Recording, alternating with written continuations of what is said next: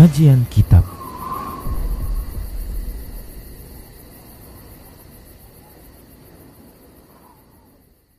Bismillah, Assalamualaikum warahmatullahi wabarakatuh. Innal hamdalillah Nahmaduhu wa nasta'inuhu wa nastaghfiruh Wa na'udhu billahi min syururi anfusina wa min sayyiati a'malina. Man yahdihillah fala mudillalah wa man yudlilhu fala hadiyalah وأشهد أن لا إله إلا الله وحده لا شريك له وأشهد أن محمدا عبده ورسوله صلى الله عليه وسلم. قال الله تبارك وتعالى يا أيها الذين آمنوا اتقوا الله حق تقاته ولا تموتن إلا وأنتم مسلمون. يا أيها الناس اتقوا ربكم الذي خلقكم من نفس واحدة وخلق منها زوجها وبث منهما رجالا كثيرا ونساء. واتقوا الله الذي تساءلون به والأرحام. إن الله كان عليكم رقيبا. يا أيها الذين آمنوا اتقوا الله وقولوا قولا سديدا. يصلح لكم أعمالكم ويغفر لكم ذنوبكم. ومن يطع الله ورسوله فقد فاز فوزا عظيما أما بعد. فإن أصدق الحديث كتاب الله وخير الهدى هدى رسول الله صلى الله عليه وسلم. وشر الأمور محدثاتها وكل محدثة بدعة وكل بدعة ضلالة وكل ضلالة في النار. Para pemirsa Rosyad TV dan para pendengar Radio Medan Mengaji di mana saja Anda berada rahimani wa rahimakumullah. Alhamdulillah itulah ucapan seorang mukmin dan muslim yang mengakui dan menyadari bahwa Allah Subhanahu wa taala adalah zat yang telah menciptakannya kemudian memberikan berbagai kenikmatan kepada dirinya maka ia ucapkan alhamdulillah segala puji bagi Allah Subhanahu wa taala maka kita sebagai seorang mukmin muslim pantas untuk mengucapkan hal yang sama alhamdulillah segala puji bagi Allah Subhanahu wa taala Allah Subhanahu wa taala sendiri mengatakan dalam sebuah hadis qudsi, "Faman wajada khaira falyahmadillah." Maka siapa saja mendapatkan kebaikan, maka ucapkanlah alhamdulillah. Ya. Hendaklah memuji Allah Subhanahu wa taala. Kemudian selawat serta salam kita ucapkan untuk nabi kita tercinta Muhammad sallallahu alaihi wasallam. Lebih-lebih tatkala disebutkan nama beliau sallallahu alaihi wasallam maka hendaknya kita mengucapkan doa selawat ya serta salam untuk nabi kita Muhammad sallallahu alaihi wasallam agar kita terlepas dari kecelakaan kata Nabi sallallahu alaihi wasallam dalam sebuah hadis yang diriwayatkan oleh Imam Tirmidzi Nabi kita Muhammad sallallahu alaihi wasallam bersabda raghima an furajulin dzukirtu indahu falam yusalli alayya. Celaka seseorang celaka seseorang yang ketika aku disebutkan di sisinya dia tak berselawat kepada aku. Demikian. Para muslim rahimani wa rahimakumullah. Kita akan lanjutkan pembahasan akidah tauhid dalam bahasan al-wala wal bara. Al-wala wal bara. Al-wala seperti yang kita telah sebutkan pada pertemuan-pertemuan yang lalu ya tentang definisinya adalah kecintaan kepada kaum muslimin dan menolong, membantu mereka berkasih sayang dengan mereka dan berlaku tulus, bersikap tulus terhadap mereka dengan memberikan nasihat untuk mereka dikarenakan keimanan serta ketaatan yang ada pada diri mereka. Nah, inilah disebut dengan al-wala, ya. Yang bahasa saat ini disebut juga dengan bentuk loyalitas, ya. Al-wala bisa diterjemahkan dengan loyalitas, yang di sana memuat adanya kecintaan. Adapun al-bara, ya, al-bara artinya adalah benci, ya. Membenci musuh-musuh Allah Subhanahu wa taala, ya membenci musuh-musuh Allah Subhanahu wa taala. baik itu dari kalangan orang-orang munafik maupun orang-orang kafir secara umum ya menjauh dari mereka dan kebiasaan-kebiasaan mereka sekaligus ya sekaligus memusuhi mereka berlepas diri dari ya keyakinan serta kebiasaan-kebiasaan buruk mereka. Demikian para muslim rahimani wa rahmakumullah. Ini disebut dengan al-bara. Baik. Nah, ini sesungguhnya e, merupakan bentuk tali iman yang sangat kuat. Ya, ini merupakan bentuk tali iman yang sangat kuat. Sebagaimana Nabi kita Muhammad sallallahu alaihi wasallam bersabda, "Ausaqu ural imani al-hubbu fillahi wal bughdu fillahi." ya tali ikatan iman yang paling kuat adalah cinta karena Allah dan benci karena Allah. Demikian para muslim rahimani wa rahimakumullah. Baik kita akan e, melangkah kepada pembahasan yaitu penyebutan bentuk-bentuk al-wala yang disyariatkan ya bentuk-bentuk wala yang disyariatkan ya. baik berikutnya ini adalah yang kedua.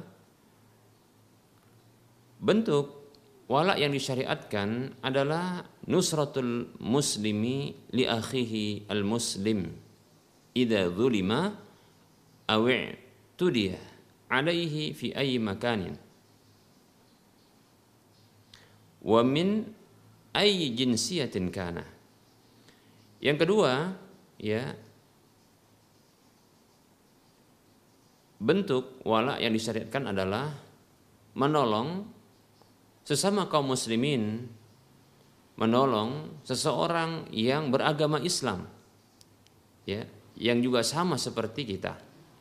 Apabila dia disakiti atau dizalimi di tempat mana pun di wilayah mana pun ya dan apa pun suku serta e, bangsanya apa pun suku bangsanya. Demikian para muslim rahimani wa rahimakumullah ya. Nah, bentuk menolong ini bisa jadi dengan tangannya ya, yaitu menghentikan kedoliman tersebut. Ya. Bisa jadi dengan hartanya, dengan cara dia mengirimkan bantuan ya. Atau bisa jadi dengan anggota badannya di mana dia ya eh, memotivasi atau membawakan bantuan orang lain ya dengan fisiknya ya dia membawakan bantuan orang lain kepada saudaranya tersebut atau dengan lisannya yaitu dia menyadarkan saudara-saudara seiman yang lainnya yang terlalaikan dan terlupakan ya untuk membantu saudara yang sedang mendapatkan kezaliman atau gangguan. Seperti itu. Atau ya eh, dengan tulisannya di mana ya dia membuat ya opini ya untuk motivasi bagi siapa pun ya termasuk ya membuat opini ya dunia ya agar membantu dan e, melepaskan kezaliman dari saudara-saudara seimannya. Nah, demikian para muslim rahimani wa rahimakumullah, ya. Ada hadis yang sahih dalam masalah ini, hadis yang dikeluarkan oleh Al-Imam Al-Bukhari di dalam kitab sahihnya dengan nomor urut hadis 6952 Imam Bukhari radhiyallahu uh, rahimahullahu taala menyebutkan Sanad hadis ini sampai kepada sahabat Anas bin Malik radhiyallahu anhu. Ia mengatakan, qala Rasulullah sallallahu alaihi wasallam, Rasulullah sallallahu alaihi wasallam bersabda, "Unsur akhaka zaliman au madluman." Tolong saudaramu, tolonglah saudaramu, baik itu yang mendolimi maupun yang didolimi. Faqala rajulun, lalu ada seseorang yang mengatakan kepada Nabi sallallahu alaihi wasallam, "Ya Rasulullah, ansuruhu idza kana madluman." Wahai Rasulullah, Aku akan menolong saudaraku apabila dia terzalimi. Afara'aita idza kana zaliman kaifa ansuruhu? Lalu bagaimana menurut Anda ya apabila dia yang mendolimi bagaimana aku menolongnya? Demikian. Qala tahjazuhu atau tamna'uhu yaitu engkau hentikan dia kata Rasulullah SAW engkau hentikan dia atau engkau halangi dia. Ya. Minadzulmi dari kedoliman tersebut. Engkau hentikan dia atau engkau halangi dia dari kedoliman tersebut fa inna dzalika nasruhu. Karena hal itu adalah bentuk menolongnya. Demikian ya. Seperti itu para muslim rahimani wa rahimakumullah. Ya. jadi menolong orang yang terzalimi ya ini adalah sebuah hal yang dipahami ya. Lebih-lebih ini adalah saudara kita saudara seiman yang kita punya ikatan iman dengan dirinya yang kita punya hubungan iman dengan dirinya ya dan ini disebut dengan bentuk ya cinta karena Allah Subhanahu wa taala dikarenakan ada sesuatu yang membuat Allah cinta kepadanya. Maka mengharuskan bila kita cinta kepada Allah, kita harus cinta dengan apa saja yang dicintai oleh Allah Subhanahu wa taala. Cinta kepada saudara kita ini. Kita tolong dia. Kita bantu dia ketika dia terzolimi. Ketika dia dizolimi. Ketika dia tersakiti. Ketika dia disakiti. Demikian para muslim rahimani wa rahimakumullah ya. Dalam hadis ini Rasulullah Shallallahu alaihi wasallam menyebutkan dengan bentuk perintah unsur, tolong unsur akhaka, tolonglah saudaramu. Ya. Sementara hukum asal perintah itu adalah wajib. Kata para ulama al aslu fil amri lil wujub. Hukum asal perintah itu adalah wajib demikian, ya. Maka wajib bagi seorang muslim untuk menolong saudara-saudaranya dari kalangan kaum muslimin apabila mereka ini disakiti, diganggu, dizalimi oleh musuh-musuh mereka, ya. Karena ini sangat mungkin terjadi, ya, di satu negeri orang-orang kafir, ya, yang mereka memiliki kekuasaan, ya, mereka melakukan kesewenang-wenangan, mereka melakukan penindasan, mereka melakukan kezaliman, ya, terhadap kaum muslimin, ya. Padahal luar biasanya kaum muslimin, kaum muslimin tatkala mereka mayoritas menjadi mayoritas di sebuah negeri, orang-orang Islam tidaklah berbuat dolim. Orang-orang Islam tidaklah mereka ya, melakukan gangguan. Orang-orang Islam tidaklah suka menyakiti. Demikian para muslim rahimani rahimakumullah.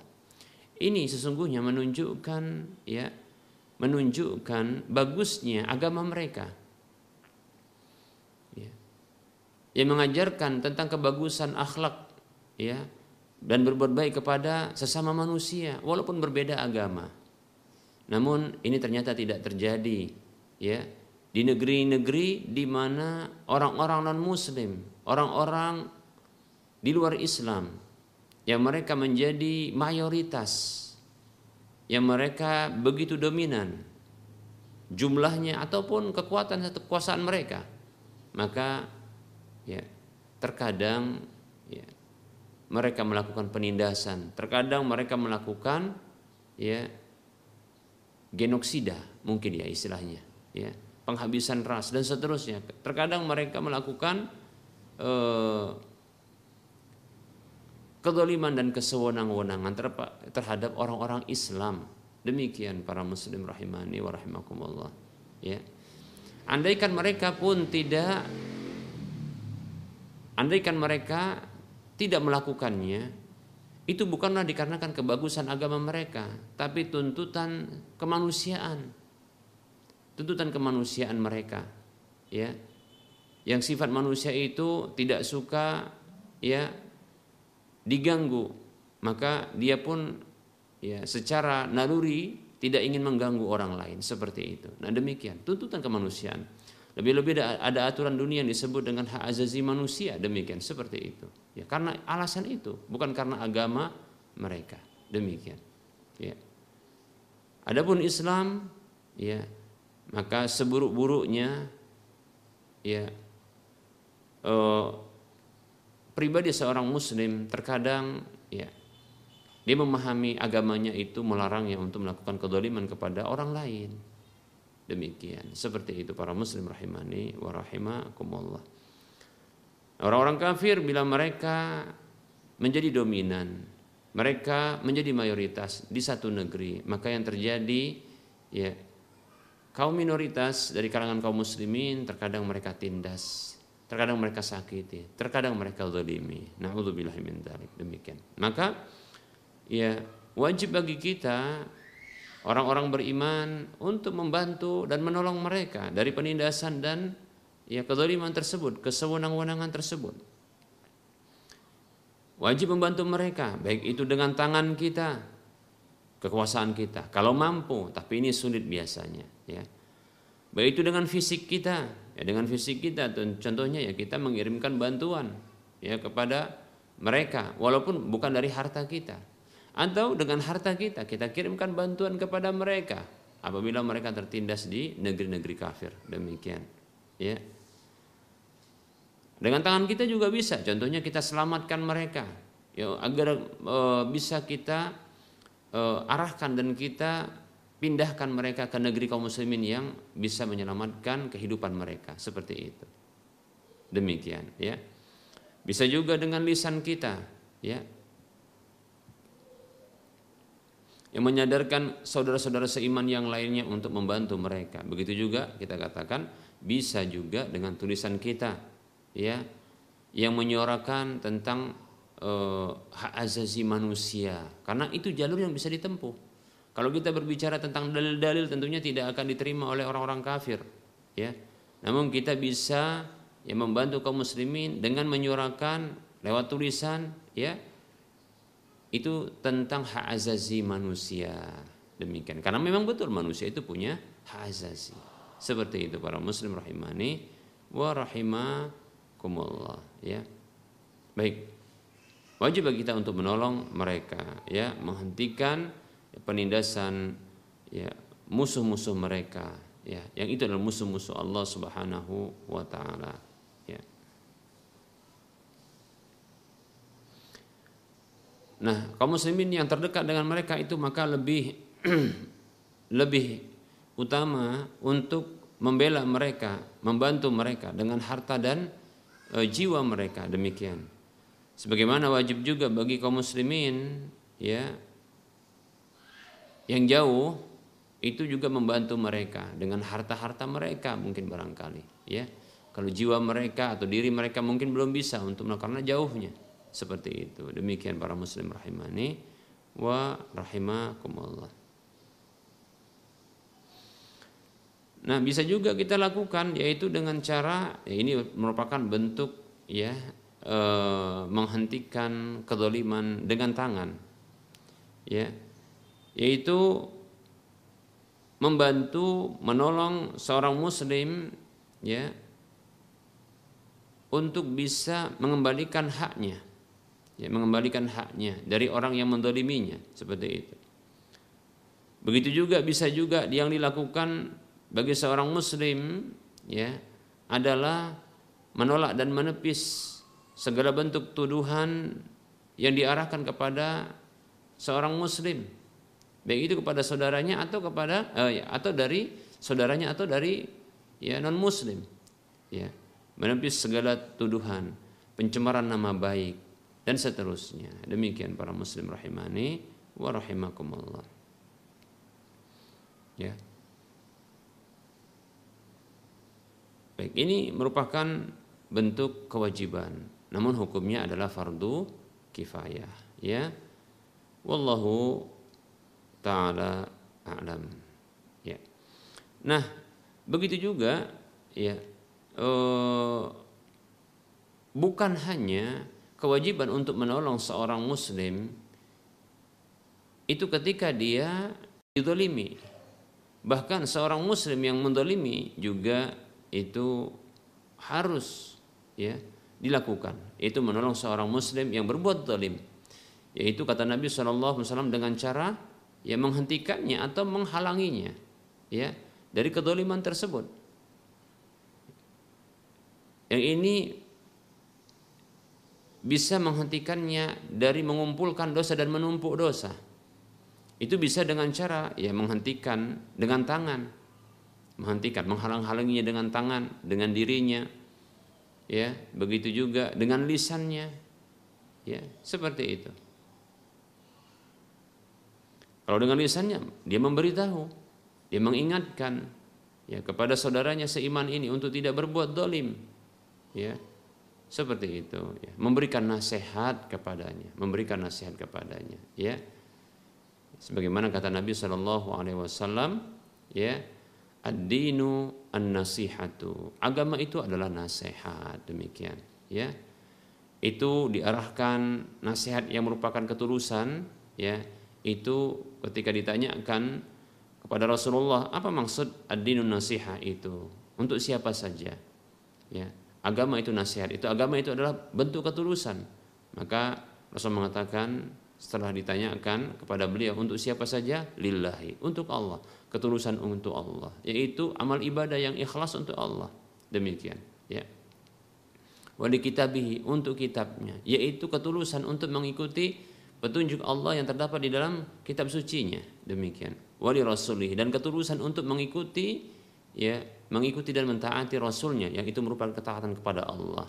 Kemudian wali a'immatil muslimin ketulusan untuk memberikan nasihat kepada ya eh, pemimpin kaum muslimin wa ammatihim dan seluruh ya kaum muslimin seluruhnya. Hadis riwayat Muslim ya.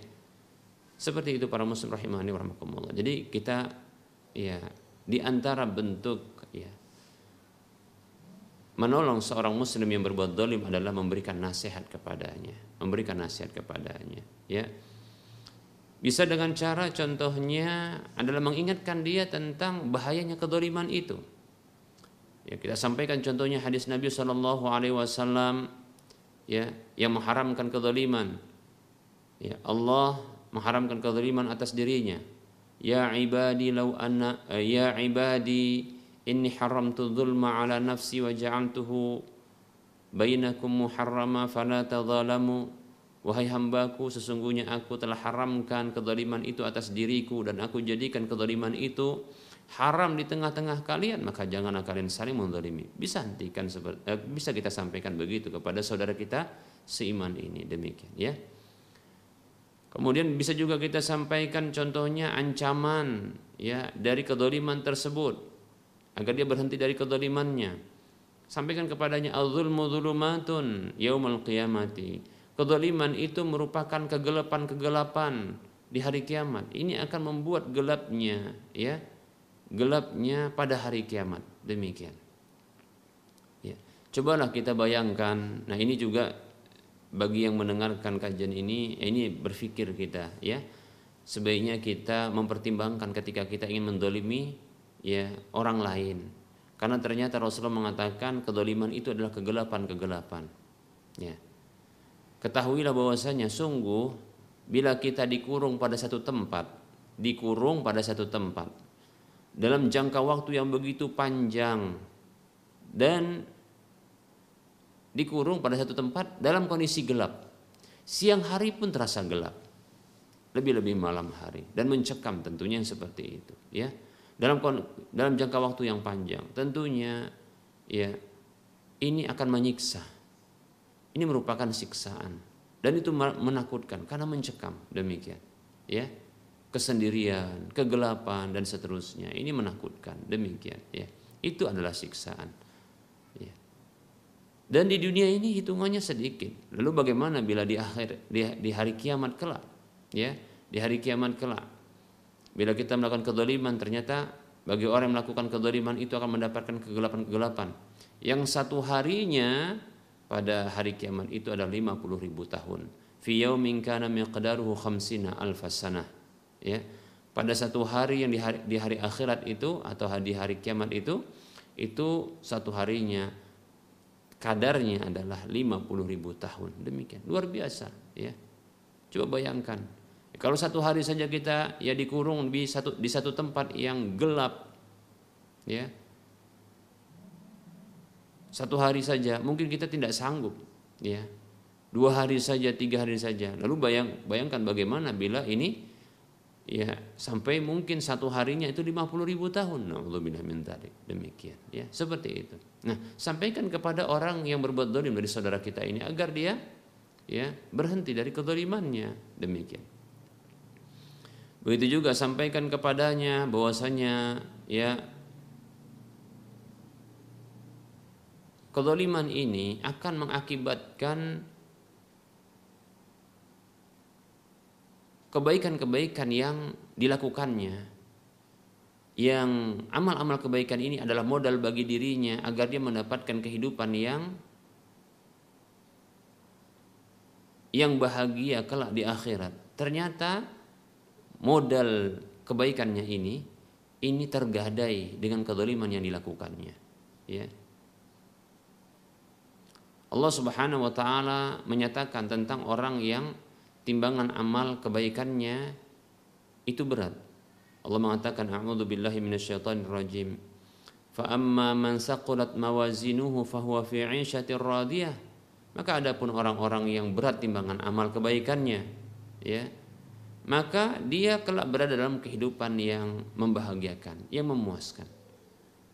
Wa amma man khaffat mawazinuhu fa ummuhu hawiyah wa ma adraka ma narun hamiyah.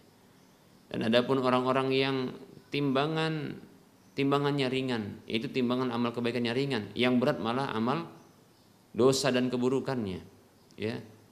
Maka tempat kembalinya adalah hawiyah. Tahukah kamu apa itu? Itulah neraka yang mengelilinginya. Nauzubillah min dzalik, ya. Seperti itu. Jadi amal itu adalah modal untuk dia Eh, bahagia kelak dalam kehidupan akhiratnya. Ternyata dengan kedoliman tergadai ini berkurang dia demikian ya. Kata Nabi Wasallam dalam hadis yang diriwayatkan oleh Imam Bukhari, "Man kanat lahu madlamatun li akhihi min 'irdihi aw minhu falyatahallalhu minhu al-yawma qabla an la yakuna dinarun wala dirhamun." Ya. Kata Nabi Shallallahu Alaihi Wasallam, siapa saja yang memiliki kedoliman kepada saudaranya, baik itu pada kehormatan atau apa saja, seperti pada fisik, ya, begitu juga pada harta. Jadi objek kedoliman itu ada tiga. Yang pertama adalah kehormatan. Bagaimana kedoliman pada kehormatan? Seperti contohnya diribahi, digunjing, dimaki, dicela, dicemarkan nama baiknya, dijatuhkan kehormatannya, ya, atau difitnah. Nah seperti itu. Ini di antara kedoliman pada kehormatan. Kedoliman pada fisik seperti contohnya dicubit, ya, diinjak, dipukul sampai yang paling berat adalah dibunuh bahkan dengan cara menyiksa ya seperti itu kedoliman pada harta yaitu dengan cara yang paling minimal adalah cuma dipakai tanpa izin barangnya ya barangnya dipakai tanpa izin tapi namun nanti dikembalikan seperti itu ya, ya. dicuri ya. Yang paling parah adalah dirampok. Selain diambil dengan paksa namun ternyata ada bentuk menyakiti yang lainnya. Menimbulkan rasa takut bahkan sampai mungkin menyakiti fisik. Ya maka ini yang paling parah tentunya. Nah ini kedoliman ya kedoliman yang akan dipertanggungjawabkan kelak di akhirat naudzubillah min dzalik ya kata Nabi SAW siapa saja memiliki kedoliman ya kepada saudaranya baik itu berupa kehormatan ataupun apa saja maka hendaklah dia minta halal pada hari ini juga sebelum datang hari yang tidak ada dinar dan dirham untuk menebusnya. Fa in kana lahu hasanatun kalau dia punya kebaikan-kebaikan maka akan diambil ya. Ukhidha min qadri madlamati. Maka diambil ya minhu darinya ya. Diambil darinya itu dari kebaikan-kebaikan dia itu diambil sekadar setakar kedoliman yang dilakukannya. Kalau juga belum habislah kedolimannya saking banyaknya kedoliman tersebut ya. Apa saja karena nggak bisa lagi dibayar dengan uang. Maka yang jadi ya pembayaran terhadap kedoliman itu adalah amal-amal baiknya. Demikian. Apabila setelah habis apabila telah habis itu kebaikan-kebaikan nggak ada lagi kebaikan itu. Karena masih banyak kedoliman yang harus dibayarkan. Maka para muslim rahimani wa rahimakumullah diambillah ya diambillah dari keburukan-keburukan dosa-dosa orang yang didoliminya itu lalu dibebankan kepada dirinya. Nah orang seperti ini dicampakkan ke dalam neraka. Dalam hadis yang lain disebutkan ini adalah orang bangkrut yang seperti ini. Disebut dalam hadis muflis. Ya. Dalam hadis muflis yaitu orang yang bangkrut. Ya. Baik para muslim rahimani wa rahimakumullah. Ya. Dalam hadis muflis itu Rasulullah bertanya, "Atadru namal muflis? Tahukah kalian ya siapa itu orang bangkrut?" Bangkrut. Maka para sahabat ketika itu ada yang menjawab, "Orang yang bangkrut di antara kami, wahai Rasulullah, adalah orang yang tak ada lagi lah ya harta bendanya. Enggak ada lagi harta bendanya, modalnya enggak ada lagi, habis begitu ya." Maka kata Nabi SAW yang maknanya Ya sesungguhnya orang yang bangkrut dari umatku ini adalah orang yang kelak datang pada hari kiamat dengan membawa pahala solatnya, pahala zakatnya, sedekahnya, pahala puasanya dan seterusnya. Ya, disebutkan ya. Namun bersama dengan itu dia telah menyakiti orang ini. Dia telah mendolimi orang ini. Disebutkan ya oleh Nabi SAW ya tentang ya dosa memukul, ya dosa mencaci, dosa membunuh, demikian disebutkan. Jadi banyak yang didoliminya. Demikian. Ada dosa, ada pahala-pahala di bawahnya, namun ada dosa-dosa yang di, dilakukannya. Demikian. Maka kata Nabi SAW, diambil, ya, diambil dari kebaikan-kebaikan orang tersebut, dari pahala-pahala tersebut diambil untuk membayar ya orang-orang yang didoliminya, orang-orang yang didoliminya, terus dibayarkan. Nah, bila telah habis kebaikan-kebaikannya, namun belum habis kedoliman-kedolimannya, maka akan diambil dari dosa dan keburukan orang yang didoliminya, maka dipikulkan kepada orang yang mendolimi tersebut. Orang yang didolimi itu dikurangi, ya. Orang yang didolimi itu dikurangi dosa-dosanya, kemudian dosa tersebut dibebankan kepada orang yang mendoliminya. Nauzubillah min Inilah orang yang bangkrut, ya. Padahal pahala sholat, pahala puasa, pahala zakat, pahala haji dan seterusnya ini bukanlah pahala yang kecil, ini pahalanya besar. Kata Nabi Shallallahu Alaihi Wasallam saja tentang sholat ya dua rakaat fajar yaitu dua rakaat sebelum subuh. Kata Nabi SAW, rakaat al fajri khairun minad dunya wa ma. Dua rakaat subuh itu, dua rakaat ya e, fajar itu yaitu dua rakaat sholat sunat sebelum subuh itu, ya itu lebih baik dari dunia dan seisinya. Coba bayangkan besar banget itu. Tapi ternyata habis untuk bayarin ya kedoliman dia kepada manusia. Nauzubillah min dzalik. Jadi jangan pernah meremehkan kedoliman. Nah, atas dasar inilah ya sebagai seorang muslim mukmin ya sebagai bentuk cinta kita kepada seorang mukmin dan muslim kita hentikan dia dari kedoliman dia karena ini berbahaya bagi dirinya gitu ya nah ini sebagai bentuk cinta kita bentuk wala kita loyalitas kita kepada Islam dan kaum muslimin yaitu menghentikan seseorang itu dari kedolimannya menghentikan saudara seiman itu dari kedolimannya seperti itu agar dia tidak berbuat dolim lagi dengan ya penyampaian-penyampaian seperti ini bisa dengan tangannya ya Demikian. Bisa juga contohnya kenapa dia berbuat dolim, mungkin dia menginginkan harta. Bisa jadi ya, dia berbuat dolim karena menginginkan harta. Maka bisa jadi kita berikan harta itu kepadanya. Ya, harta kita kita berikan kepada dia sebagai bentuk kerelaan kita sama dia. Kalau dia mungkin ya, kalau dia seandainya tidak diberikan harta, maka dia akan mengambil harta orang-orang di sekitar yang mungkin lebih miskin akan jadi lebih miskin orang tersebut diambil. Maka kita berikan. Bisa juga dengan cara bagaimana kita pekerjakan dia. Nah, gitu.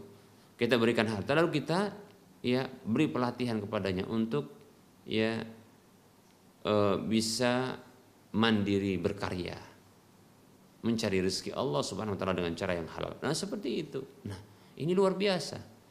Ini sekaligus ya memberikan solusi bagi dunia dan akhiratnya. Masya Allah seperti ini. Nah, ini luar biasa yang seperti ini. Ya, ya semoga Allah Subhanahu Wa Taala senantiasa memberikan kepada kita taufiknya agar kita bisa menolong saudara-saudara kita, baik yang terzolimi maupun yang mendolimi. Baik para muslim rahimani rahmakumullah. Kita cukupkan dulu untuk penyampaian materi.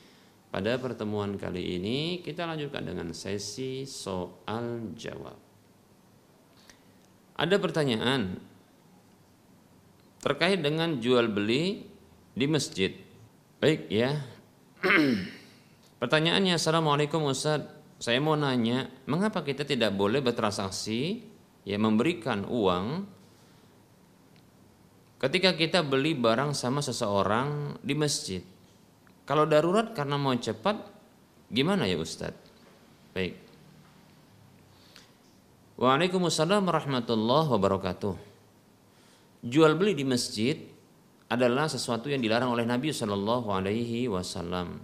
Dalam hadis yang dikeluarkan oleh Imam Nasai juga yang lainnya, ya itu disebutkan dari Amr ibn Shu'aib ya dari ayahnya dan dari kakeknya mengatakan bahwasanya di antara ungkapan Nabi yang dilarang Nabi adalah naha an-nabiyyu sallallahu alaihi wasallam anis syira'i wal bai'i fil masjid bahwa Nabi wasallam itu melarang ya membeli atau berjualan di masjid. Demikian. Ya hadis riwayat An-Nasa'i serta yang lainnya ya. Ada juga yang dari Abdullah bin Amr ya. Hal yang senada juga larangan. Al aslu fi an nahyi tahrim hukum asal larangan itu adalah haram. Maka diharamkan tidak boleh. Ya. Hanya saja perlu kita ketahui bahwasanya ya eh, jual beli itu yang dilarang. Adapun membayar hutang tidak dilarang. Nah ini dia ya harus dipahami. Jual beli itu yang dilarang, ya. Membayar hutang tidak dilarang. Nah, ini mungkin butuh dibedakan. Mana jual beli, mana membayar hutang. Contoh jual beli adalah perhatikan, ya.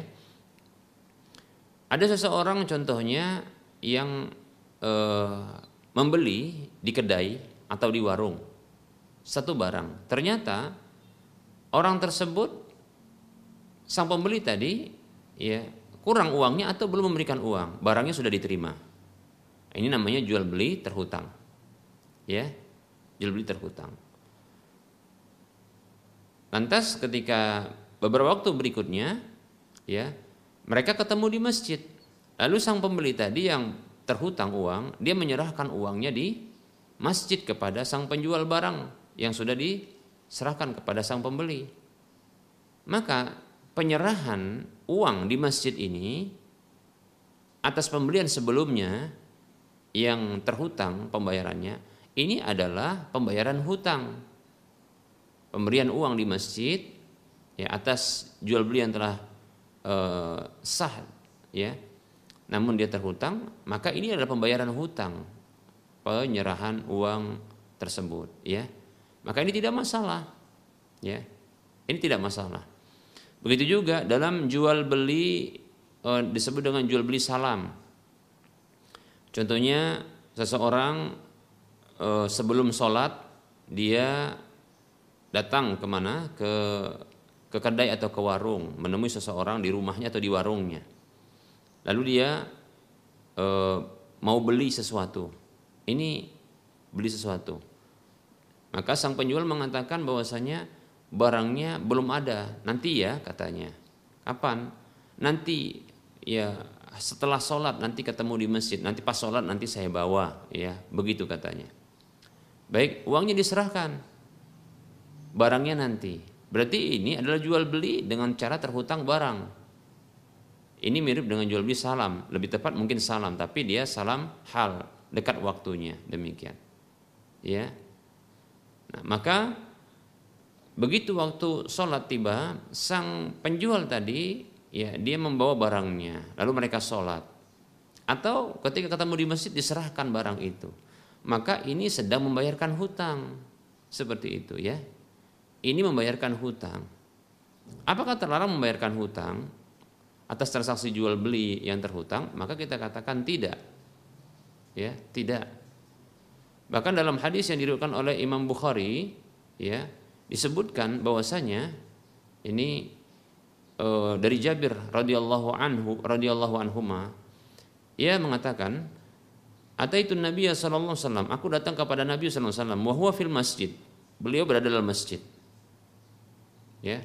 Dalam yang lain disebutkan beliau ini diperintahkan oleh Rasulullah untuk sholat terlebih dahulu. Ya.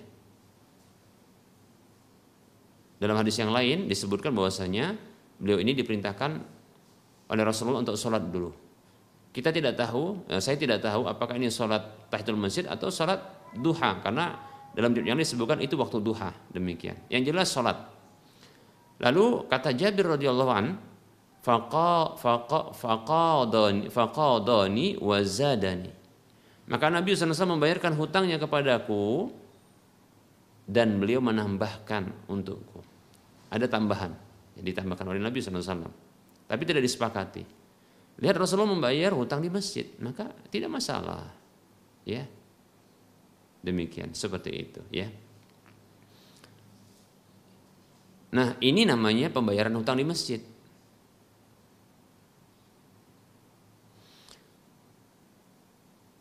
Yang termasuk jual beli di masjid adalah ya kita katakan ada orang yang eh, mungkin ya seorang yang berjualan minyak wangi kita katakan. Yang biasa ini juga digunakan untuk di masjid ya. Lalu ada orang ketika itu sholat. Nah kebetulan ini waktu mau sholat ini sudah adzan tinggal ya menunggu komat ya. Lalu ada seorang yang bertanya kepada sang penjual ini ya ada minyak wangi bang karena mungkin sudah dikenal ini penjual minyak wangi oh ada ini kebetulan saya bawa di tas ini katanya ya ini dalam posisi masih di masjid ini, di masjid, dalam masjid. Maka ketika itu ya berapa harganya? Biasa katanya, ya 15 ribu. Diberikan ya minyak wangi, botol minyak wangi tersebut, kemudian diserahkan uang. Demikian. Ini jual beli di masjid, ini terlarang. Terlarang demikian, ya. Jual beli di masjid, ini jelas. Tapi ini pembayaran tunai. Termasuk jual beli di masjid walaupun pembayarannya tidak tunai. Seperti contohnya kasus yang mirip dengan ini kita katakan lah ya, nanti tinggal dikiaskan atau disamakan dengan kasus yang lain. Ada seseorang tadi penjual minyak wangi karena sudah adzan maka dia siap-siap untuk uh, sholat. Nah ketika dia dalam dalam masjid lalu ada orang bertanya, bang ada bawa minyak wangi katanya. Ada ini katanya. Berapa harganya biasa 15 ribu. Ya. Lalu Ternyata diserahkan minyak wangi. Lalu sang pembeli mengatakan, "Bang, nanti uangnya di luar ya," katanya seperti itu. Nanti Bang uangnya di luar. Ketahuilah sesungguhnya terjadi telah terjadi jual beli di masjid. Hanya saja pembayaran ya uangnya ini terhutang. Demikian. Terjadi jual beli di masjid namun dengan cara terhutang pembayarannya. Nah kalau dia bayar di luar nanti setelah di, di eh, setelah diterima eh, barangnya ini jual beli. Ketika nanti dia menyerahkan uang itu di luar masjid, katakanlah ketika sudah ada di parkiran atau di jalan ini, ini uangnya bang, ini sesungguhnya bayar hutang. Ya, ini bayar hutang. Ya bayar hutang tidak terlarang di masjid. Tapi permasalahannya terjadi jual beli di masjid dengan cara terhutang pembayarannya. Nah, ini juga terlarang. Sama seperti pertama, ya. Yang dia kontan pembayarannya seperti itu. Nah, semoga bisa dipahami, ya. Demikian. Nah, wallahu taala a'lam. Baik, ini ada pertanyaan. Agak seru pertanyaannya ini ya. Assalamualaikum Ustaz, maaf saya mau bertanya. Ya saya maafkanlah ya. Saya bekerja di salah satu perusahaan milik negara bagian kelistrikan di mana saya harus memelihara jaringan transmisi listrik. Yang salah satu caranya adalah menebang pohon yang ada di sekitar jaringan listrik. Masalahnya ketika saya mau menebang si sesepuh di sana, ini sesepuh ini siapa ini? Penunggu tempat keramat. Mungkin ya. Atau mungkin sesepuh ini mungkin oh, ininya orang pintar di sana. Mungkin ya. Orang-orangnya. Kalau sing rekso mungkin itu paham ya sing rekso itu kalau di Jawa sing rekso itu maknanya adalah penunggu tempat keramat dari kalangan jin. Nah, begitu. Ini sesepuh mungkin ini orang orang apa namanya? Uh, orang orang yang dituakan di sana ya. Seperti itu. Barangkali ya.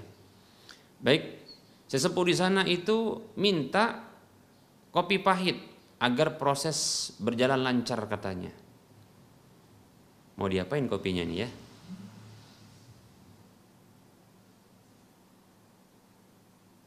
Oh, oh sesepuh itu maksudnya orang disegani atau orang dituakan ya betul ya. Baik ya.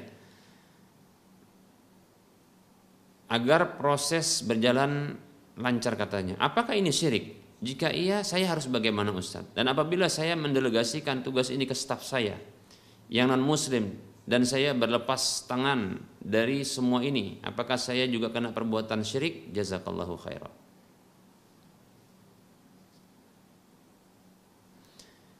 Baik ya, kita jawab. Waalaikumsalam warahmatullahi wabarakatuh.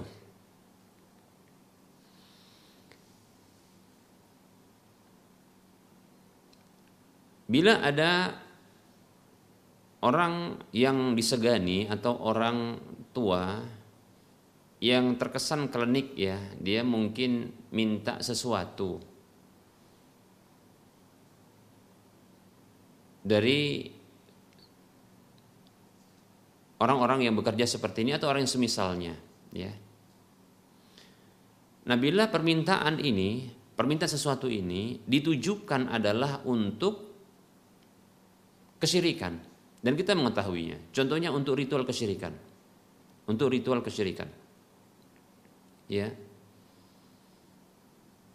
Seperti contohnya adalah uh, dia minta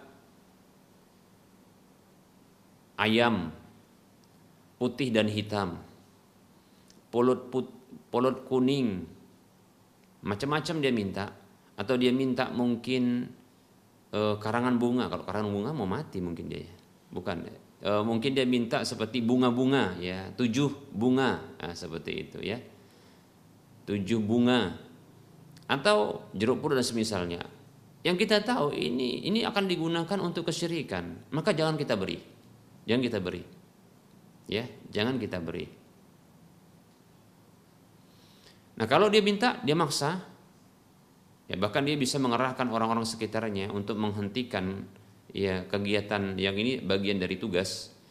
Maka yang bisa dilakukan adalah negosiasi yang saya condong adalah cukup memberikan uang kepadanya. Bilang aja begini, ya, eh, kepada orang tua tersebut, udah kasih entah berapa? Puluh ribu kepadanya ya. Ini pak untuk bapak saja ya. saya tidak suka saya tidak tidak mau yang begitu. Ini ini untuk bapak saja untuk pribadi. Tapi jangan halangi saya untuk melakukan hal tersebut. Begitu caranya. Seperti itu. Atas dasar kerelaan barangkali kita beri nah seperti itu. Adapun digunakan uang itu untuk untuk apa untuk urusan-urusan yang kita tidak ketahui maka tidak dosa bagi diri kita kalau itu merupakan pelanggaran. Tapi maksud kita ketika memberi itu adalah untuk untuk dirinya, pribadinya, apakah untuk makan dia, untuk makan keluarganya, nah seperti itu. Karena kebanyakan orang-orang pintar yang kayak gini itu butuh duit dia itu. Makanya dia berpraktek seperti itu. Ya. Para dukun, orang-orang pintar, sesungguhnya itu karena duit. Ya. Tukang ramal. Demikian, ya. Itu dia butuh duit. Ya. Nah, kalaulah dengan ya dengan ramalnya, dengan ilmu yang dimilikinya itu dia bisa kaya, tentunya itu cukup untuk dirinya. Nggak nggak perlu dia buka praktek ya. Tapi kenapa di, diarahkan kepada orang lain? Supaya dia dapat manfaat uang. Makanya cukup dikasih uang saja ya. Nggak usah disuruh praktek begitu jadi orang tua tadi itu nggak usah nggak usah dia buat praktek itu kasih aja uang cukupkan. Sudah pak ya ini pak. Biarkan saya apa namanya e, melakukan tugas saya. Seperti itu. Demikian. Nah kalau yang dimintanya tadi kopi pahit ya kopi pahit ya. Kalau kopi pahit kan tidak terlarang. Dan saya kira kalau kopi pahit ini mungkin untuk diminumnya maka saya kira mungkin tidak masalah kalau hanya kopi pahit saja ya. Yang yang repotnya kalau pakai rokok yang ini yang payah ini kan. Nah kita turut membantunya untuk merokok kan begitu. Yang itu merupakan bentuk bentuk dosa ya demikian. Tapi sekedar kopi pahit, saya condong sebenarnya kasih aja uang sepantasnya untuk wilayah tersebut ya. Sudah Pak ini untuk Bapak, sudah selesai. Nanti digunakan untuk apa saja uang tersebut, ya mudah-mudahan digunakan untuk hal-hal yang baik dan kebutuhan keluarganya. Maka sudah selesai. Ya, tidak ada dosa sedikit pun apalagi kesyirikan. Ya, demikian. Wallahu taala Ada pertanyaan? Bismillah, Assalamualaikum Ustaz, bolehkah sahur sebuah kurma dan air saya saat uh, saat sudah adzan dan minumnya sebelum adzan selesai? Oh, karena baru bangun saat adzan, baik itu puasa fardu maupun puasa sunat. Syukran. Wa jazakallahu khaira wa barakallahu fiik.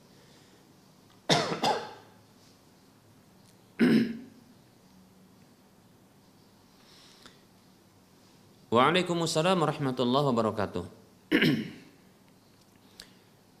Bila terdengar adzan dan diyakini bahwasanya itu adalah adzan subuh dan telah masuk waktu subuh, ya, telah masuk waktu subuh. Maka tidak boleh bagi seseorang dia untuk makan sahur atau minum sahur. Berdasarkan firman Allah Subhanahu wa taala dalam surah Al-Baqarah, A'udzu billahi minasyaitonir rajim. Wa kulu washrabu hatta yatabayyana lakumul khaytul abyadu minal khaytil aswadi minal fajr. Summa atimmu siyama ilal lail. Kata Allah Subhanahu wa taala, makan dan minumlah. Di sini Allah membolehkan bagi seseorang untuk makan dan minum sampai Jelas bagi kalian benang putih dari benang hitam. Dari fajar itu maksudnya adalah benang putih adalah e, biasan cahaya matahari fajar itu ya. Adapun benang hitam adalah kegelapan. Dia bagaikan benang. Ya, seperti itu. Yang Allah tafsirkan dengan sendiri minal fajri itulah fajar. Maksudnya jelas bagi kalian fajar, maksudnya waktu subuh itu jelas. Nah, kalaulah seseorang terbangun saat adzan dan dia meyakini bahwasanya itu adalah adzan subuh dan telah masuk waktu subuh, maka tidak boleh baginya untuk makan dan minum. Karena diperintahkan oleh Allah untuk makan dan minum hanya sampai fajar, masuknya waktu subuh itu. Apabila telah masuk, maka perintah Allah summa atimmu siyama lail. Kemudian sempurnakanlah puasa. Maksudnya tahan. Karena siam itu maknanya menahan. Maka sempurnakanlah menahan puasa itu sampai malam yaitu dengan ditandai tenggelamnya matahari seperti itu ya. Demikian. Hanya saja dikecualikan bagi orang yang dikecualikan bagi orang yang telah makan sebelumnya sebelum masuk. sebelum masuk subuh. Dia makan dan minum karena dia menunda uh, atau mengakhirkan waktu sahur dan itu adalah petunjuk Nabi Shallallahu Alaihi Wasallam berdasarkan pernyataan dari uh, Zaid bin Sabit radhiyallahu anhu kepada Anas bin Malik tasaharna ma'a Rasulillah sallallahu alaihi wasallam dahulu kami pernah ya sahur bersama Nabi sallallahu alaihi wasallam ya Summa qama. Kemudian beliau bangkit berdiri menuju salat ila salat, menuju salat. Demikian. Maka Anas bin Malik radhiyallahu anhu sebagai salah, salah seorang sahabat yang ketika itu mendengarkan pernyataan ini bertanya kepada Zaid bin Sabit ya radhiyallahu anhu kam bainal adani was sahuri berapa jarak waktu antara adzan dan sahur Ya, maka Zaid bin Sabit radhiyallahu anhu mengatakan qadra khamsina ayatan. Ya seukuran 50 ayat demikian. Nah, jadi kalau seseorang dia menunda, ini hadis riwayat Bukhari Muslim, seseorang itu menunda dia sahurnya sampai uh, mendekati uh, adzan seukuran 50 ayat, maka ini petunjuk Nabi, silahkan lakukan itu. Nah, ketika dia sahur seperti ini, ternyata dia mendengarkan adzan sama iqamat. Ya, adzan dan iqamat. Maka boleh dia lanjutkan untuk makan atau minum dari wadah yang ada di tangannya atau yang ada di tangannya. Atau di mulutnya. Lanjutkan saja. Dalam hadis yang diriwayatkan oleh Imam Abu Daud dan yang lainnya Rasulullah SAW bersabda idza sami'a ahadukumun nidaa wal ina'u ala yadihi fala yad'hu hatta yak, hatta yaqdiya hajatahu minhu. Kata Nabi SAW, apabila salah seorang di antara kalian mendengarkan seruan azan, sementara wadah makanan atau minuman itu masih di tangannya. Jadi ini masih di tangannya, bukan yang ada di di di piring atau di meja atau di tempat penyimpanan makanan, bukan, ya. Tapi yang ada di tangan. Lebih-lebih di mulut. Kalau di mulut ya ini sudah dekat. Ini di tangan. Ya. Wadah makanan atau minuman itu ada di tangannya, fala yadha'u kata Nabi, jangan dia letakkan. Ya. Hatta yaqdiya hajatahu minhu sampai dia menyelesaikan kebutuhannya dari wadah tersebut. Ya kalau dia butuh makan makan, kalau dia butuh minum minum seperti itu. Tapi dari wadah yang ada di tangannya.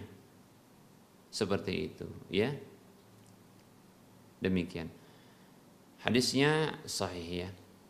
Walaupun para ulama berbeda pendapat, maksud adzan tersebut adalah adzan yang pertama. Ada pendapat begitu. Maksudnya adzan pertama itu adzan yang dikumandangkan sebelum waktu eh, masuk waktu subuh. Yang fungsinya adzan ini untuk membangunkan orang yang eh, yang tidur agar dia bisa sholat atau bersiap sahur. Ya.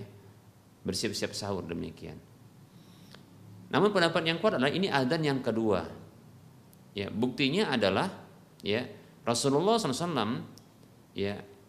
E, menjelaskan bahwa kalau ada seseorang yang hendak dia bersahur ya atau orang yang sedang bersahur lalu dia mendengarkan azan Rasulullah SAW melarangnya untuk meletakkan ya bila dia ada keperluan dengan e, makanan atau minuman yang ada di wadah tersebut. Jangan dia letakkan wadah makanan yang ada di tangannya seperti itu ya. Menunjukkan bahwasanya ini adalah adzan yang kedua. Karena kalau dimaksudkan adzan yang pertama, maka jangankan makanan yang ada di wadah yang ada di tangannya, yang di bawah saja, yang di tempat makan atau minum yang lain itu halal bagi dia. Ketika Rasulullah melarang untuk meletakkan ya, wadah yang ada di tangannya itu berupa makanan atau minuman, ya, ketika dia masih membutuhkannya, ini menunjukkan bahwasanya ini pengkhususan ini pengecualian, ini dispensasi gitu ya. Untuk bisa dilanjutkan demikian. Dan ini tidak boleh diperlebar, diperluas sampai ke ke dalam kondisi contohnya bukan dalam kondisi ber e, bersahur.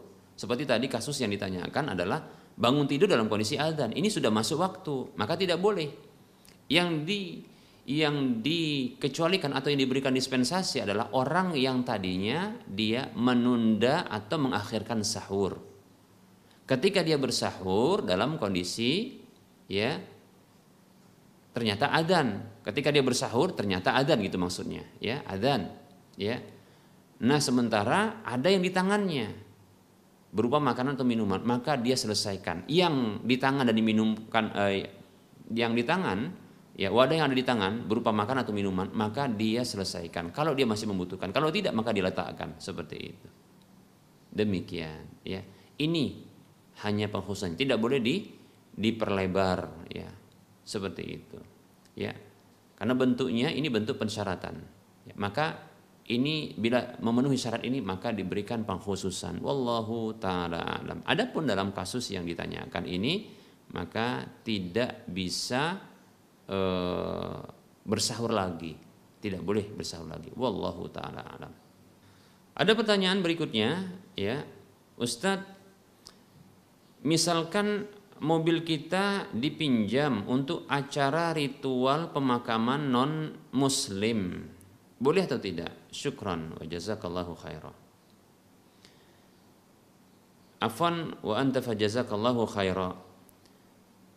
Untuk kasus seperti ini maka dilihat maka dilihat ya ritual ini adalah eh, ritual ini mengandung kekufuran kesyirikan atau tidak ya kalau hanya sekedar, kalau hanya sekedar ini hanya sebagai pengangkut orang yang akan e, menghantarkan jenazah ke kuburan, saya kira tidak masalah.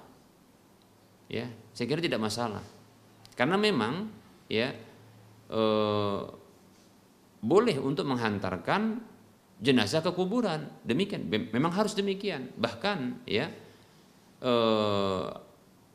Rasulullah SAW tatkala dikabarkan oleh Ali radhiyallahu an bahwasanya Abu Talib telah wafat, ya, bahwasanya paman beliau yaitu Abu Talib telah wafat, maka Rasul mengatakan kepada Ali radhiyallahu yang itu anak dari Abu Talib, ya, idhab fawarihi, pergilah kuburkanlah ia. Demikian. Rasulullah tidak mengiringinya supaya nanti tidak jadi pembenaran demikian ya. Hanya saja Rasul memerintahkan Abu apa namanya uh, Ali untuk mengiringi. Lihat. Padahal Ali sudah muslim ketika itu. Abu Talib kafir. Ya. Rasulullah perintahkan Ali untuk ya mengiringi bahkan menguburkan. Jadi penguburan itu sebenarnya satu yang di disyariatkan. Walaupun orang kafir. Orang kafir kalau mati jangan dibiarkan. Kalau dibiarkan, maka ini pertama akan e, memunculkan aroma yang mengganggu karena pembusukan. Kemudian pemandangan yang tidak menyedapkan, kan begitu, mengganggu. Bahkan bisa menimbulkan penyakit. Ini banyak mudaratnya. Makanya walaupun orang kafir, bahkan hewan saja kalau mati itu dikubur, ditanam gitu maksudnya. Demikian, ya. Maka tidak masalah. Nah, mengirim mengirim mengiringi apa namanya jenazah tersebut pun tidak masalah. Tapi bagi seorang muslim ya tidak ada e, kewajiban atau anjuran untuk mengiringi jenazah orang kafir demikian. Kecuali dalam kasus ya barangkali ini adalah yang yang meninggal dunia adalah saudaranya bahkan orang tuanya maka sang anak atau saudara ini silahkan mengiringinya karena ada hubungan kedekatan, ada hubungan kedekatan nasab seperti itu ya. Sebagaimana Rasulullah perintahkan kepada Ali untuk ya menguburkan jenazah ayahnya yang kafir. Demikian seperti itu. Nah, kalau mobil ini hanya untuk mengantarkan orang yang mengiringi jenazah itu atau menjadi penghantar jenazah itu, maka tidak masalah. Yang masalahnya kalau seandainya ya mobil ini eh, dijadikan sebagai mengangkat alat-alat musik yang akan nanti dilantunkan di di kuburan. Nah, ini yang masalah. Ya mungkin ada barangkali ya eh, alat-alat ritualnya ya atau alat musik gitu. Karena sebahagian eh, agama mereka itu mungkin melantunkan musik-musik tertentu ya untuk mengiringi jenazah tersebut. Maka ini tidak boleh ya. Wallahu taala alam. Ada pertanyaan, Bismillah, Assalamualaikum. Anak Ummu Asyar, anak Ummu Aisar, dari Medan Selayang. Barakallahu fiik. Ustaz, Afwan ada titipan pertanyaan dari teman, bagaimana hukum khitan bagi bayi perempuan? Dan jika memang harus khitan, bayi sudah berusia 6 bulan, apakah masih bisa dikhitan? Jazakallahu khairah. Waalaikumsalam warahmatullahi wabarakatuh wa anti fajazakillahu khairah. Baik, hukum khitan bagi bayi perempuan. Para ulama berbeda pendapat. Ada yang mengatakan wajib, ya, sebagaimana laki-laki. Kalau laki-laki, bayi laki-laki, para ulama mereka bersepakat hukumnya adalah wajib. Adapun bayi perempuan terjadi perbedaan pendapat di kalangan para ulama. Ada yang mengatakan wajib, ya, dengan dikiaskan ya eh, dengan pengkiasan terhadap bayi laki-laki. Ada pendapat yang mengatakan sunat dan saya condong kepada pendapat ini sunat karena tidak ada dalil yang tegas ya dalam hal ini ya maka ini adalah sunat hukumnya. Demikian ya. Sangat dianjurkan sangat dianjurkan. Kalau tidak melakukan maka tidak dosa. Demikian. Seperti itu ya. Nah eh, fungsinya sih memang ada kita katakan. Ini maaf ini saya berbicara sedikit karena ini terkait dengan Eh, masalah eh, fungsi khitan. Hukumnya sunat, ya, sebagai bentuk amanah ilmiah saya sampaikan perbedaan pendapat ini, ya, supaya nanti silahkan memilih di antara uh, pendapat yang ada. Saya condong kepada hukumnya sunat dengan alasan tidak ada dalil yang mewajibkan hal tersebut, ya. Hanya saja memang dianjurkan karena ada fungsi. Apa fungsinya? Di antaranya adalah fungsinya uh, agar tidak uh, maaf ya ada istilah namanya binal yaitu syahwat yang sangat tinggi ya bagi wanita tersebut. Yang terkadang ini tidak terpuaskan dengan uh, suami. Ya, ketika dia maaf ya memiliki klitoris yaitu apa namanya semacam uh, kulit ya yang tidak disunat ini atau tidak dikhitan ini ini apabila dibiarkan begitu saja ini akan memicu ya syahwat yang tinggi sehingga terkadang tidak puas dengan ya hanya suaminya saja. Maka ini dilukai atau dipotong sedikit ini bisa membantunya. Tapi jangan terlalu panjang karena ini akan bisa membuatnya dingin yaitu menghilangkan syahwatnya sama sekali demikian ya. Wallahu taala alam. Hanya saja eh, disyariatkannya khitan bagi wanita, bayi wanita ini, ya itu sama seperti laki-laki, tidaklah dia mesti di awal kelahiran, tidak mesti, ya, tidak mesti di awal kelahiran. Ya.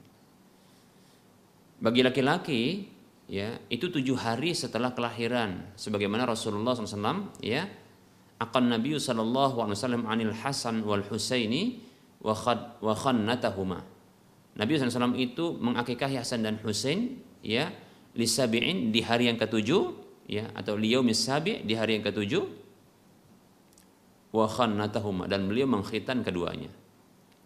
Itu bagi laki-laki. Bagi perempuan maka sama boleh diundur juga, tidak mesti di hari yang eh, ketujuh dari kelahiran. Tidak mesti juga di hari yang pertama. Boleh di hari pertama gitu kelahiran, boleh di hari ketujuh, boleh juga setelah itu kasus yang ditanyakan tadi enam bulan boleh silahkan tidak masalah.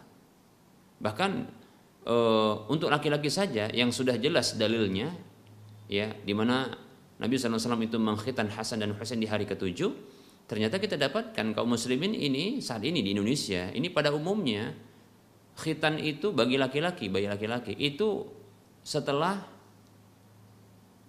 usia tamiz ya setelah usia tamiz bahkan oh, ada yang berusia ketika dia sekolah SD kelas 6 demikian. Ketika di masa liburan menjelang SMP sampai seperti itu ada. Dan itu bukan merupakan dosa memang boleh. Bahkan dalam satu hadis Nabi SAW mengkabarkan bahwasanya Ibrahim alaihissalam dahulu khitan di usia ke 80 nah itu dia. Tapi ingat ya perlu kita ketahui bahwasanya usia orang-orang terdahulu itu panjang-panjang ratusan tahun ya demikian jadi kalau 8, 80 tahun saya tidak tahu apakah itu usia tua atau usia muda. Yang jelas usia orang-orang terdahulu ya itu ratusan tahun. Ya. Dakwahnya Nabi Nuh saja sekitar 950 tahun. Ya, demikian. Seperti itu, ya. Jadi panjang-panjang usia mereka. Yang jelas ini kabar yang sahih dari Nabi SAW bahwasanya Nabi Ibrahim alaihissalam itu berkhitan di usia 80 tahun. Demikian. Jadi boleh untuk mengkhitan bayi, bahkan ini dapat pahala mengkhitan bayi wanita ya ketika sudah berusia 6 bulan. Boleh, masih boleh, ya. Kurang dari itu boleh, lebih daripada itu boleh. Wallahu taala alam. Apa hukumnya sering mengucapkan kalimat barakallah wa inna lillahi di saat teman menerima amanah? Saya kira innalillahi ini kurang tepat ya. Tapi kalau barakallah ini doa untuk keberkahan bagi ya saudaranya. Barakallahu fiik, barakallahu laka, barakallahu alaika. Demikian seperti itu. Itu doa yang bagus. Tapi kalau innalillahi saya kira kurang tepat. Ya. Bisa jadi amanah yang diberikan itu akan e, memberikan manfaat bagi dirinya. Demikian. Jadi ketika dikatakan innalillahi ini kurang tepat, ya. Nah, innalillahi wa inna ilaihi rajiun ini diucapkan bagi orang yang yang tertimpa musibah. Nah, demikian. Sementara amanah ini dilihat amanahnya apa? Anak juga amanah. Ya, tapi apakah diucapkan innalillahi wa inna ilaihi rajiun? Pekerjaan juga amanah. Apa diucapkan innalillahi wa inna ilaihi rajiun padahal ini mendapatkan kenikmatan di sana? Ya, kurang tepat kita katakan. Wallahu taala alam. Jadi cukup saja doakan kemudahan bagi dirinya ya demikian dan kebaikan tanpa ada mengucapkan ya innalillah wallahu taala alam. Baik, kita cukupkan untuk penyampaian materi dan menjawab pertanyaan telah masuk ya. E, telah masuk waktu atau mendekat masuk waktu sholat duhur untuk wilayah Medan dan sekitarnya, kita cukupkan saja kajian kita. Mohon maaf atas segala kekurangan, kesalahan dalam penyampaian ini. Kebenaran datang dari Allah, kesalahan datang dari saya pribadi dan bisikan syaitan. Sebelum berakhir, kembali kita ingatkan kepada saudara seiman semuanya melalui media Rosat TV ini dan Radio Medan Mengaji, saya motivasi diri saya dan kaum muslimin seluruhnya mari kita berdonasi untuk membebaskan lahan lahan yang nantinya di atas lahan ini akan dibangun Masjid Al-Muwahhidin untuk saudara-saudara seiman di wilayah Medan dan sekitarnya. Ya. Silakan bagi Anda yang ingin ya e, memiliki aset di akhirat kelak ketika mungkin ya kita telah wafat ya yang akan mengalir pahala itu ke rekening-rekening pahala kita. Kita katakan rekening karena mungkin bahasanya lebih mudah ya. Ya, ketabungan pahala kita, maka silahkan ya, silahkan arahkan ya donasi Anda ya ke rekening berikut ini yaitu rekening Bank Syariah Mandiri atau Bank Syariah Indonesia dengan nomor rekening 7127485555 atas nama Yayasan Lajnah Dakwah Medan kode bank 451 ya. Kita ulangi, silahkan donasikan infak dan sedekah Anda ke nomor rekening Bank Syariah Mandiri atau Bank Syariah Indonesia 71 dengan nomor rekening 7127485555